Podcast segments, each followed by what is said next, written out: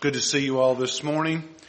I'll ask you if you would to turn to the Gospel of John chapter 5 as we continue our verse by verse study in John's Gospel.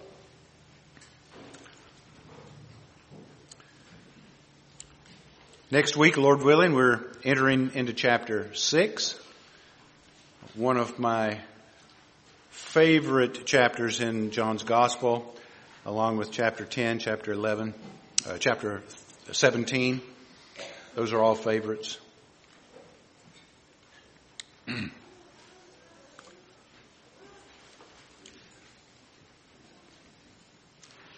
We've been talking in about Jesus' person, his identity, who he is, who he claimed to be, and and to the Jews, uh, he has given evidences of his person. In verses 41 to 47, which we look at this morning, Jesus begins to bear down harder on the unbelief of the Jews. He challenges their inconsistency, saying that they're willing to receive others in their own name, but him he will not receive when he came in his Father's name, even with all of the testimony that he provided for them. In verses 41 to 47 we read, I do not receive glory from people, but I know that you do not have the love of God within you. I have come in my Father's name and you do not receive me. If another comes in his own name, you will receive him. How can you believe when you receive glory from one another and do not seek the glory that comes from the only God? Do not think that I will accuse you to the Father. There is one who accuses you, Moses, on whom you have set your hope. For if you believed Moses, you would believed me for he wrote of me. But if you do not believe his writings, how will you believe my words? Let's pray. Our Father, we come now this morning to this last passage in uh, chapter 5 of John's Gospel. We see the Lord Jesus as he defends his deity and his lordship in this chapter to the Jews. It's difficult for us to imagine that they would have the very author of life standing before them and not see who he was. And yet, they were blind. They were deaf. They could not understand and they could not believe and they would not believe. So Lord, teach us this morning. Help us to see that the lost and dying world around us is in this same situation. And we pray that we would get a fresh insight to the power of the gospel. In Jesus' name we pray. Amen. Now, at our last study of this passage two weeks ago, Jesus was debunking the Jews' arguments as to his identity as the Son of God. He has given them multiple witnesses that proves who he is. He started with the works that he was doing, which were indeed the works of the Father. If you'll recall, he had he had healed a man of his uh, being paralyzed, a man who had waited for 38 years at the pool of Bethesda. And on the Sabbath day, Jesus came along and healed this man. and Jesus tells the Jews that it was that work of healing that man on the Sabbath that was indeed the work of the Father because Jesus only did what were the works of the Father. This must have upset the Jews greatly For they would not believe that God would do anything of such a nature on the Sabbath, for it was forbidden by their own law and understanding. He then gives them an opportunity to believe the gospel, mentioning John the Baptist and the message that John preached, a message of repentance, a message of forgiveness of sins, but they did not hear John's message and they did not hear Jesus' message. I find this striking that Jesus, who knows the hearts of these hard-hearted, self-righteous Jews, gives them an opportunity to hear and believe the gospel, even though he knows their hard hearts will not accept it. Is it not the same today? Do we not take the gospel to a hard-hearted and blinded world and yet we preach the gospel to everyone, not just to those we think deserve it or those we think are God's chosen people. We don't know who they are. We give it to everyone. The most wicked to the least. Then he speaks of the Father himself. And finally, he speaks of the scriptures. These are all these are all witnesses to his deity. All witnesses to the fact that he is indeed the Son of God. This, the scriptures were that which the Jews prided themselves in, but not realizing that they really spoke of him. They spoke of Christ. Jesus relates the stubbornness of the Jews in verse 40 where he says, Yet you refuse to come to me that you might have life. Yet, that word yet speaks of all of these testimonies, these witnesses that Jesus has brought forth. I've given you witness, he says, yet you refuse to come. You do not want to come. You do not want what I have to offer. So after all the evidence he has given them, they refuse. Why? He has, he has produced as to his person, and they refuse it. The refuse, they refuse the life that he has for one main reason. They want the praise of men. They want the praise of men. Now, we think about this in relation to who they were. They were Pharisees. They were religious leaders of the day. And we, we point to religious leaders and we say, yes, you see, you want the praise of men. But listen, it is no different with common, ordinary people that are not religious leaders. It's no different. It's still a serious problem. It's a serious problem for everyone who is religious but lost. The accolades of man are addictive and lead many to spiritual ruin. Jesus did not seek the praise of men. He only sought the praise of his Father who loved him. He said others who came to the Jews would be received, but Jesus was not received. Why would this be? It's because the others who came and told the Jews that they were the Messiah, that they were leaders, told the Jews what they wanted to hear. People do this all the time. They know just what to say. They know just what to tell a religious leader or some, someone else for that matter, just what they know that person wants to hear in order to pacify their minds that they are what they say they are. This happened over and over to the Jews.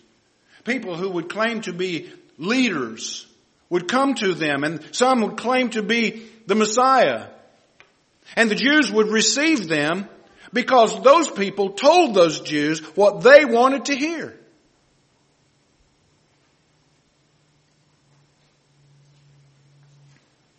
Over the centuries, there have been upwards to 62 different people who have claimed to be the Messiah. But they were all false messiahs. And as we approach the latter days of the end times, as we are studying in our fit time, as we approach the end, there will be more false messiahs that will arise. More religious leaders that will lead many astray. Jesus warned his disciples in Matthew 24, if anyone says to you, look, here is the Christ, or there he is, do not believe it. For false Christs and false prophets will arise and perform great signs and wonders, so to, as to lead astray, if possible, even the elect. I'm so glad he put those words, if possible, in there. Because it is not possible to deceive God's chosen people to the degree that they are no longer his. Finally, the Antichrist, the ultimate false Christ, will appear and deceive the world into believing that he is God, and he will even make the world worship him as God. According to 2 Thessalonians chapter 2. John the Baptist didn't waste any time trying to pacify the Jews or make them think he was someone great, and neither did Jesus. They both simply proclaimed the gospel. They simply proclaimed boldly the truth regardless of the consequences. And so must we. If we are going to be true to the Word of God and to the Christ that gave His very life's blood for us, then we must hold true to that as well. The Jews latter acknowledge, later acknowledge this in Matthew 22 verse 16. But we know that in that passage as they speak flattering words to Jesus, it was nothing more than a trap. Luke 20 verse 20 indicates that they were seeking to trap him in what he was saying. This is what they said to him. Though they didn't believe a word of it, they said this, and they sent their disciples to him along with the Herodians saying, Teacher, we know that you are true and teach the way of God truthfully. And you do not care about anyone's opinion for you are not swayed by appearances. Now every word of that is true. But they didn't believe that that was true. They were simply trying to catch him out so that they could accuse him to the authorities and have him arrested. Jesus relates to them that grace was that the grace that was in the gospel message that they and that they blatantly refused it. You do not have the word of God in you. You do not have the love of God in you. You have refused it.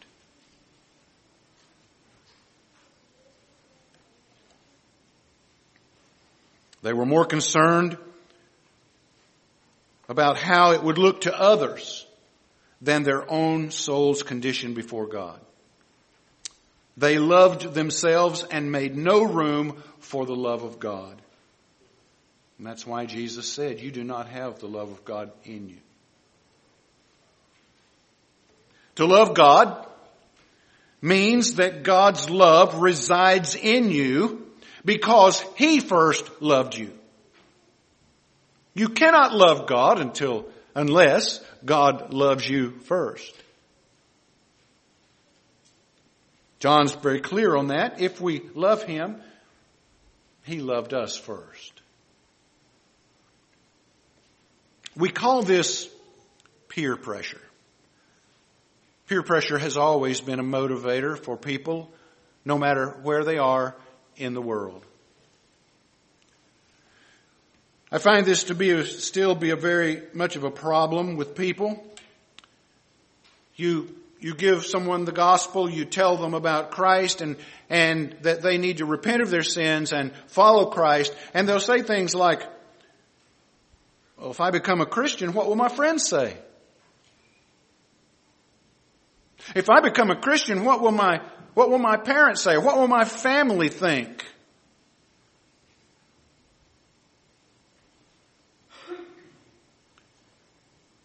I've had people say to me, if I believed what you believe, people would think I've gone crazy.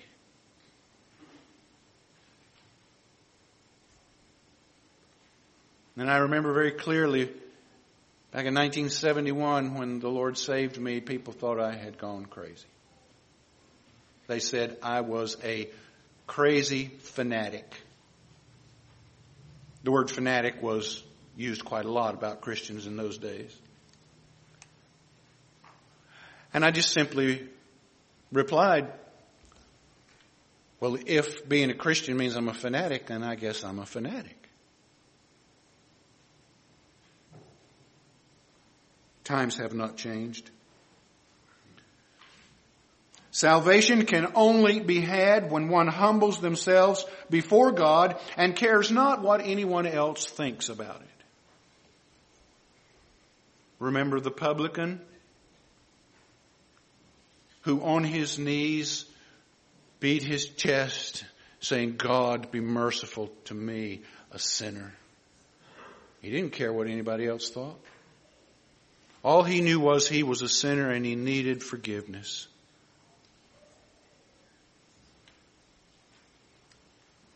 It requires a humbling of oneself and a receiving of God's gift without any merits of one's own or consideration of themselves. To the self-righteous Jews, this was a disturbing and offensive message. The self-righteous love the message of a do-it-yourself salvation was theirs because it is one of their own, it was one of their own making. This is true of every sinner. They want to come to God on their own terms. You ever had anybody say to you, well, I'll become a Christian when? And I say, no, you won't. It's not, it's not up to you to choose when and how. This is, this is something God does. And until you humble yourself before Him and repent of your sins, it won't happen.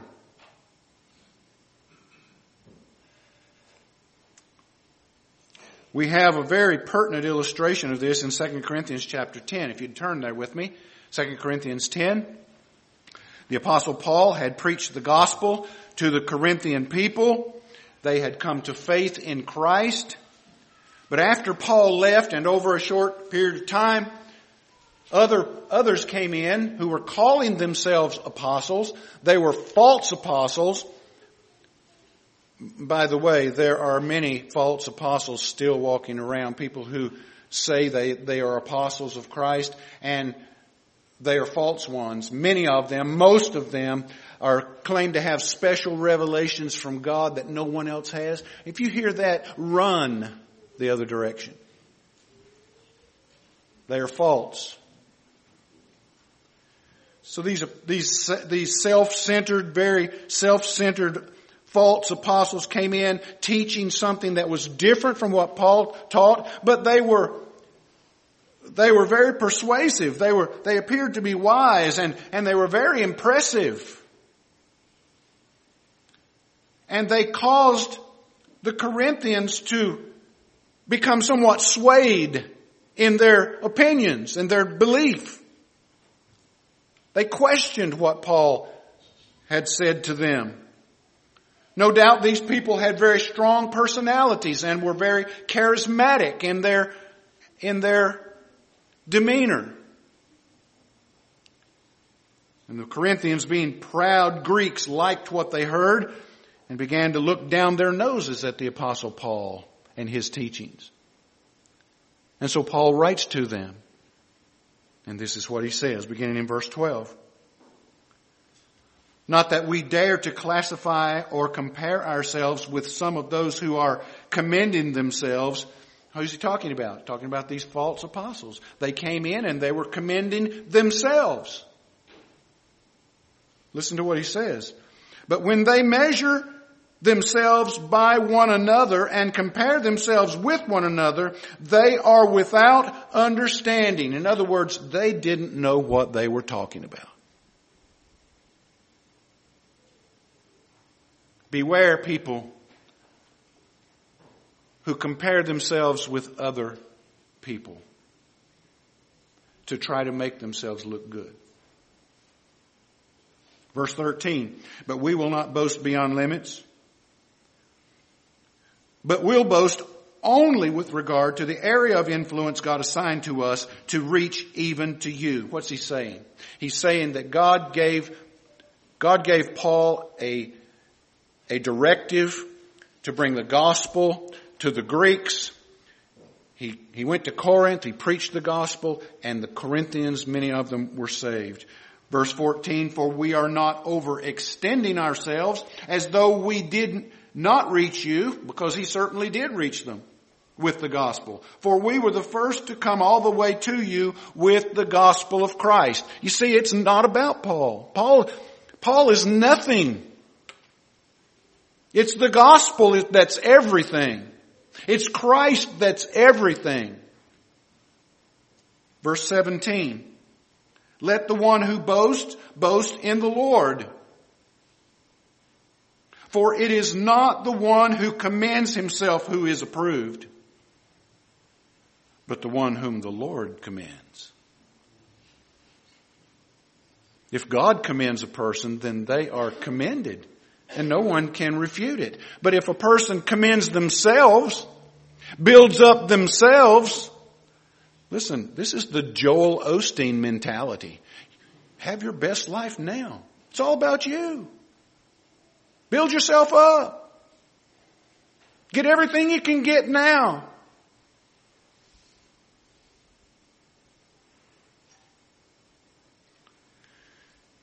When people seek approval from the world, they abandoned the desire to please God.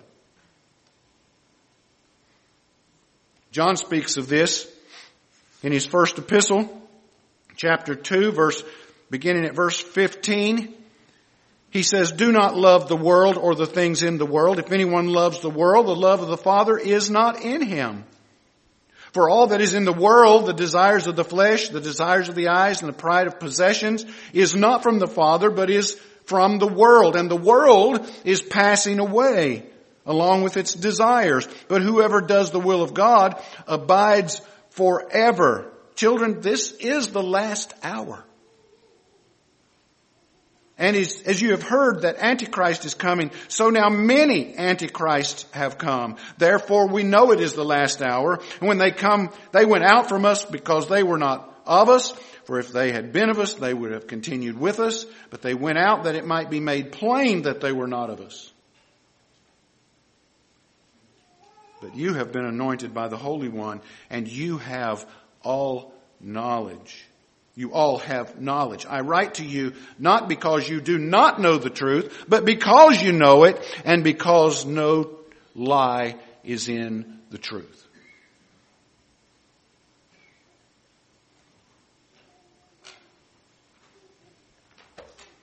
And this is why he says in verse 44, how can you believe when you receive glory from one another and do not seek glory that comes from the only God? How can you believe? The answer, cannot. Cannot. This is why they would receive others who came in their own name, but would not receive Jesus who came in his Father's name. His probing question is one that everyone must face. It is the reason for their rejection of Christ and the reason that so many reject him today. In essence, he is saying this. How can I be glorified as Lord? How can I be glorified as your Lord when you are seeking the glory for yourself? Listen, every sinner is seeking glory for himself. It's what sinners do. That's why they don't come to Christ. Because in coming to Christ, they would have to humble themselves and say, It's not me, it's you. And that goes against the grain of humanity. They were constantly pursuing glory for themselves from other people, the Jews, even to the point that they would make themselves look used and run down and, and weak, standing on the street corners so that people would have pity on them and think, oh, look how holy they are. Look, look how religious they are.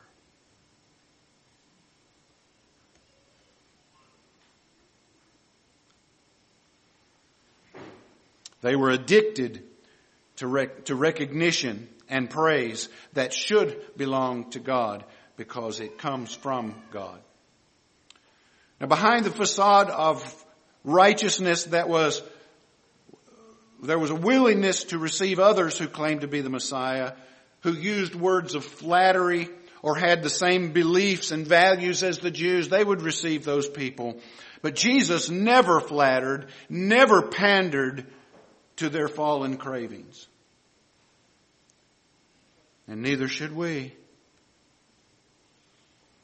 We need to stand firmly against sin and corruption because that's what the Lord did. The only glory worth pursuing was the glory that came from the only true God.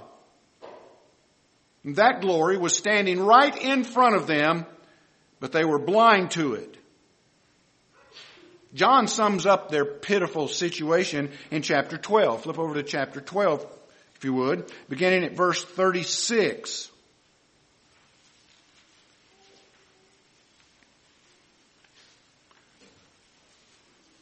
These people are living in darkness. They are blind. And Jesus says this, while you have the light, believe in the light that you may be the sons of light. And when Jesus had said these things, he departed and hid himself from them. And though he had done so many signs before them, they still did not believe in him, so that the word spoken by the prophet Isaiah might be fulfilled. Lord, who has believed what he heard from us? And to whom is the arm of the Lord been revealed? Therefore, verse 39, therefore they could not believe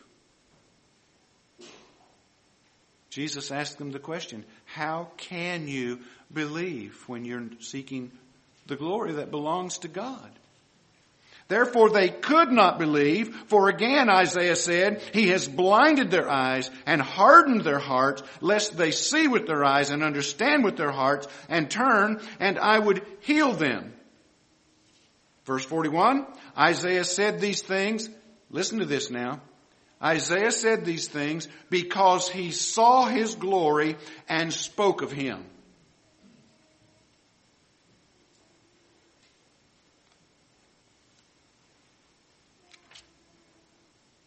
Nevertheless, the authorities believed in him. Many of the authorities believed in him, but for fear of the Pharisees, they did not confess it, so that they would not be put out of the synagogue. Now listen to this last statement for they love the glory that comes from man more than the glory that comes from God. They did not believe until salvation. They were not willing to give up their prestigious place for Christ.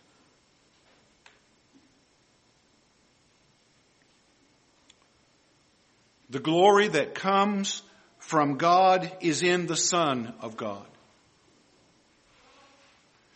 point here is that when God doles out glory in the person of His Son, it is meant to return to Him through His Son. That's why, that's why He gives the glory in the face of His Son, as Paul writes. We'll look at that here in a moment. They didn't recognize the glory of the Son. How could they possibly believe in that situation? Their only hope was to become a true Jew and believe in the true Messiah in whom the glory of God shone. Paul gives the antidote to these things in Romans 2 and 2 Corinthians 4. Romans 2 verse 29. But a Jew is one inwardly, And circumcision is a matter of the heart by the Spirit, not by the letter.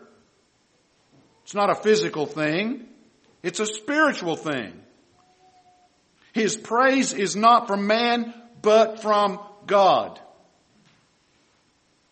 Jesus is saying if you want to be a true Jew, you have to be one like Abraham was, who believed God and it was counted to him for righteousness.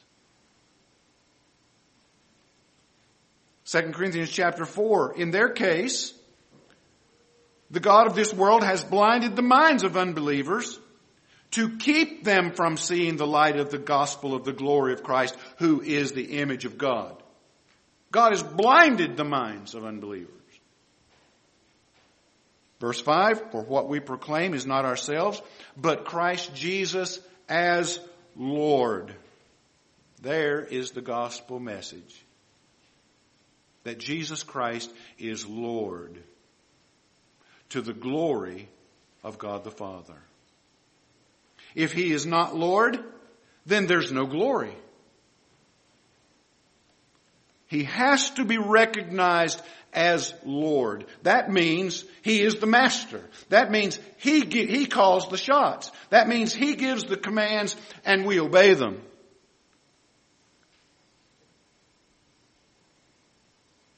For what we proclaim is not ourselves, but Jesus as Lord, with ourselves as your servants for Jesus' sake. Now listen to this. For God, who said, let light shine out of darkness, has shown in our hearts to give the light of the knowledge of the glory of God in the face of who? Jesus Christ. It's in Jesus. This glory that he is talking about to these Jews was in himself and they did not recognize him and therefore God's glory was hidden from them. It's no different today. There has to be a heart change. There has to be an inner working of God that enables the darkened, closed heart to believe. It cannot believe on its own. We're going to see that very clearly in John chapter 6. So it makes it one of my favorite chapters.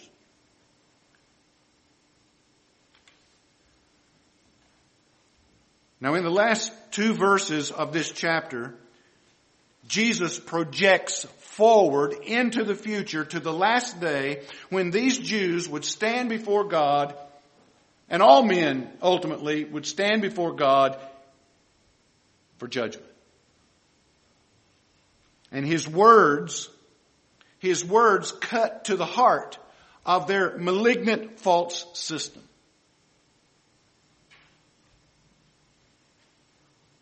They believed in Moses Yet Jesus said Moses was going to be their judge. That must have infuriated them. Those who held so closely to Moses put their hope in Moses to hear that Moses was going to condemn them in judgment. His primary purpose, Jesus' primary purpose was not to come as a judge, but to come as a savior. John 3:17 did not come to condemn, came to save. Now this last statement by Jesus would have stunned the Jews because they placed all their hopes in Moses. To them it was Moses who was intervening and mediating for them to God. It was unthinkable that one day Moses would condemn them. After all, it was Moses that they had received as their teacher and as their leader. John 9 verse 28, they reviled him saying, you are his disciple, but we are Moses' disciple. Speaking to the man whom he had healed. Those statements statements like that would be one day be their undoing. Now Jesus says to them, if you really believe Moses, then you would believe me because Moses wrote about me. Who, what would he be relate, referring to? Well, no doubt he would be referring to uh, Scriptures like Numbers 21 verse 9, so Moses made a bronze serpent, set it on a pole, and if the serpent bit anyone, he would look at the bronze serpent and live. Moses wrote about Christ, who was lifted up, and anyone who looks to him in faith lives. That was a picture of Christ. Or Deuteronomy chapter 18 verse 15 where he says, the Lord your God will raise up for you a prophet like me from among you, from your brothers. It is to him you will listen. So Moses is saying, there's going to be another prophet who's going to be greater than me. You listen to him, not me. They disregarded these statements. But I think it's more than just a handful of Old Testament passages that Jesus is referring to here. I think it's all of the Old Testament passages that he is referring to. For the, for the Old Testament, every single bit of it is about Christ.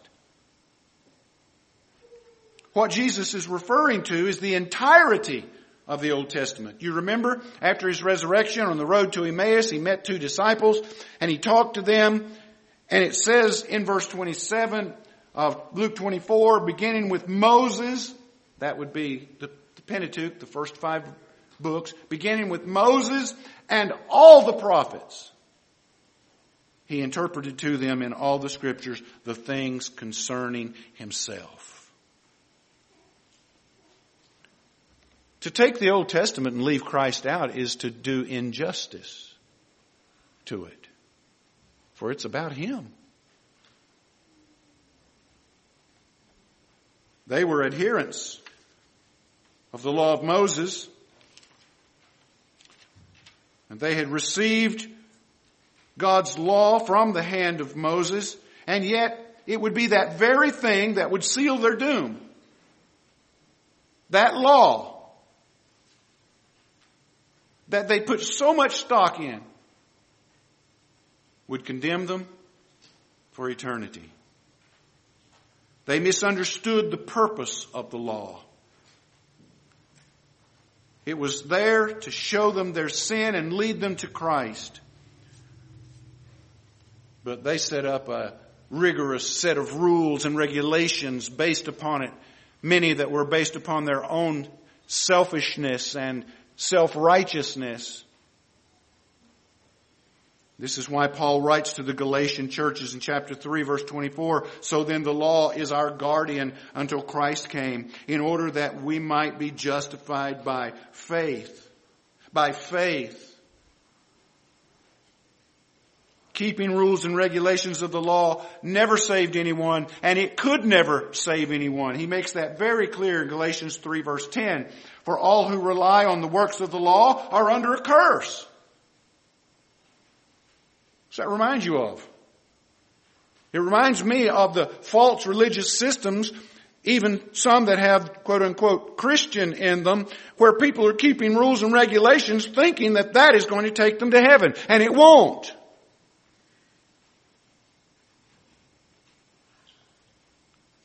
For it is written, cursed be everyone who does not abide by all things written in the book of the law and to do them. You want to be saved by the law? You got to keep it perfectly every single day, every moment of your life. You have to keep it perfectly. And nobody is able to do that.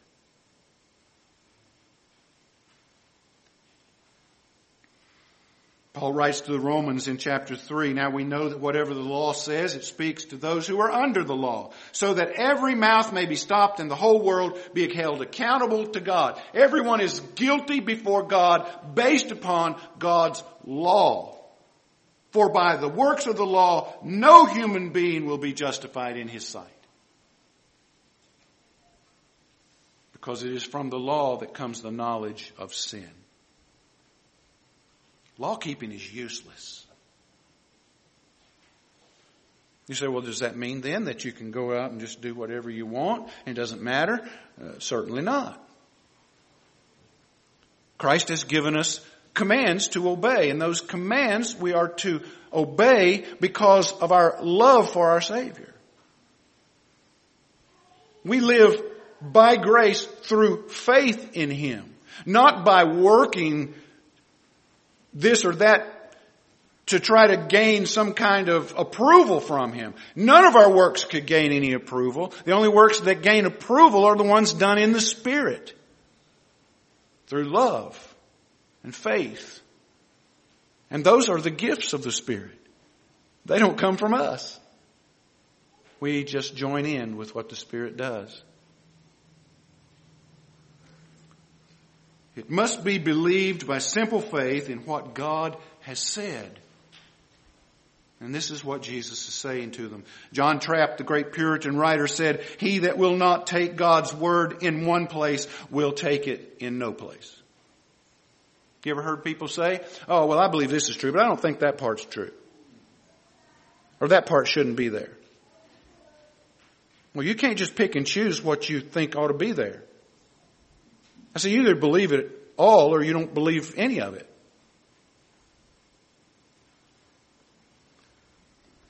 So what is the purpose of Scripture? The purpose of Scripture is the revealing of what, some would say it's the revealing of what God has done through, to mankind and with mankind through history. And it certainly does reveal that. That's not the purpose. Others would say it is to reveal truth to the world, and it certainly does reveal truth to the world. But that's not the purpose of Scripture. The purpose of Scripture, the main purpose of Scripture, is to point people to Jesus Christ. So that their sins can be forgiven. So that they can become children of God. Suppose, to illustrate it, suppose that you and your family decided that you were going to make plans to go on a picnic. And so you pick a particular park to go on this picnic. And so you you get in the car, you've got your picnic baskets and your coolers ready. You get in the car and you're driving. And finally you come to a sign that contains the name of the picnic grounds that you want to go to. What do you do now? Do you get out of the car and go and spread out your blanket around the signpost? No. You follow the signpost to the place where the picnic grounds are. That's what the scriptures do. They're the signpost that says Christ is this way. You don't picnic around that signpost. You follow it to the one it speaks of. This is why God, this is the way that God gave the scriptures so that you and I, sinners that we are, might come to Christ with a full and true knowledge of the Father. Who Christ is, what He has done, and what He is going to do in the future. It is in Him that we find the life that we were missing. This was Jesus' message to the Jews. You will not come to me that you might have life. Even after I've given you all of these witnesses. Now, as we move into chapter 6, we're going to see Jesus do two more miracles in this, in this passage. And then he goes into the, the uh, section on the bread of life and great doctrinal section of John's gospel is found in chapter 6. The two miracles that he performs in John 6 make the water to wine and the paralytic man or the paralyzed man uh, being able to be healed make them pale in, in comparison. So that's where we're headed.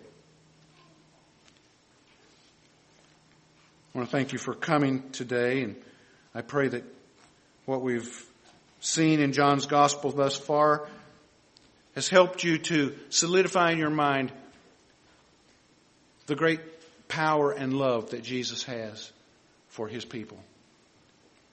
We see that just exaggerated as we go through, especially in this next chapter, chapter 10, chapter 17. They're all, they're all just filled with the kind of love that he has for his own.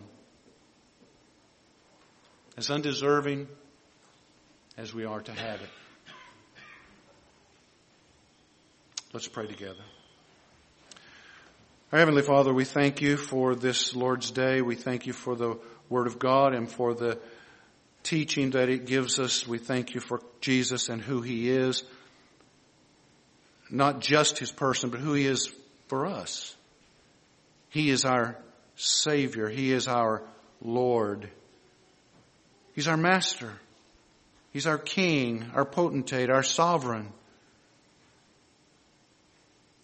We desire to obey you, Lord, to walk with you, to make much of you, to treasure you, and to show others the treasure that you are. I pray, Lord, that we would do that in these days when the world seems to be pushing you even further away from the minds of people.